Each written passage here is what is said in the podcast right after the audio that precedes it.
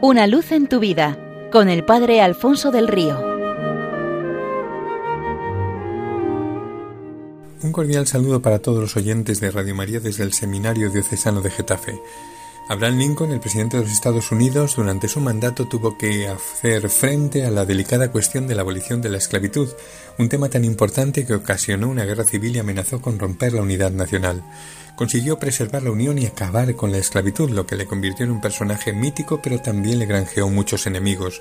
Uno de estos le disparó mientras asistía al teatro. El féretro del presidente viajó desde Washington hasta Springfield, realizando 180 paradas para que todos los ciudadanos le pudieran despedir y agradecer su entrega.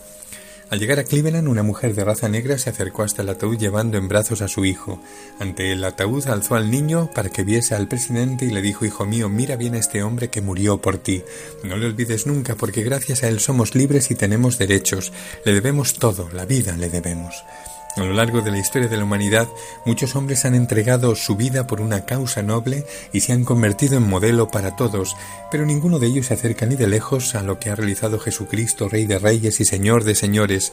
El Hijo de Dios que se ha hecho hombre ha dado la vida en la cruz para rescatarnos de la esclavitud del pecado y de la muerte, para reconciliarnos con Dios, para compartir con nosotros su misma vida divina, para hacernos hijos de Dios, capaces de vivir en la libertad de los hijos de Dios y para abrirnos las puertas de la casa del cielo, y todo ello por puro amor, por un amor loco, extremo y exclusivo a cada uno. Esa es la gran verdad que él ha venido a testimoniar. Ante un rey así, nosotros sí que podemos decir como aquella madre, no te olvides de él, este hombre murió por ti, le debemos todo, y buscar la manera de corresponder. En este sentido, no hace mucho tiempo saltaba la noticia del hallazgo de un galeón que llevaba más de cuatro siglos hundido en el océano. Entre los tesoros encontrados en sus bodegas, una alianza matrimonial, y a pesar de lo pequeña que era, se podía ver en su interior grabada una mano sosteniendo un corazón y la inscripción No tengo nada más para darte. Y es que lo más valioso que se nos puede ofrecer es un amor fiel extremo como el que Cristo nos ha profesado, y lo más valioso con que nosotros podemos corresponderle es con todo el amor que podamos.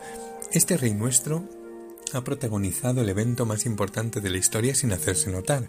Se hizo uno de los nuestros en la apariencia humilde de un recién nacido y dio la vida por nosotros en una cruz, reinando sobre el mundo desde el trono de su madero.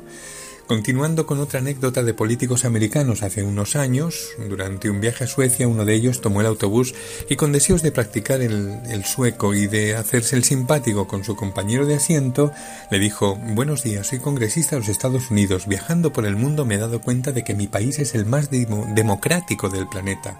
Fíjese que cualquier ciudadano puede acudir a la Casa Blanca, entrevistarse con el presidente y comentar con él asuntos de Estado. Bueno, eso está muy bien, dijo el sueco, pero nosotros tampoco nos quedamos cortos. Mire, en Suecia es el propio rey el que se lo pone más fácil a los ciudadanos porque suele viajar en transporte público y allí mismo le aborda cualquiera para comentarle no solo asuntos de Estado, sino cualquier problema que tenga. Cuando el viajero se, se, bajó del autobús, otro se acercó hasta el americano y le dijo ¿Sabe usted quién tenía al lado? Al mismísimo rey Gustavo Adolfo. Todavía más condescendiente se ha mostrado con nosotros el Rey del universo, no solamente viniendo a vivir entre los hombres, poniéndose al alcance de todos, sino cargando sobre sí con nuestros sufrimientos y pecados, y dando la vida por todos en la cruz. La cercanía es su estilo. Es tan cercano que a veces hace falta un corazón muy sencillo para descubrir su presencia. Cuentan de un niño que vivía en un orfanato en el que cada día se bendecía la mesa diciendo Ven Señor Jesús, sé nuestro huésped. El niño protestó Se dice todos los días y nunca pasa nada. El responsable le dijo Si tú quieres vendrá.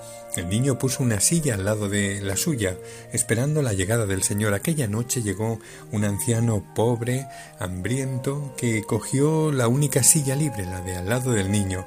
El niño compartió con él su cena y dijo al responsable Probablemente Jesús no podía venir hoy y ha enviado este hombre en su lugar. Así se nos aproxima nuestro Rey cada día para extender su reino de misericordia en nosotros y a través de nosotros en el mundo. Dejémosle que reine sola, total y permanentemente en nuestro corazón. Una luz en tu vida con el Padre Alfonso del Río.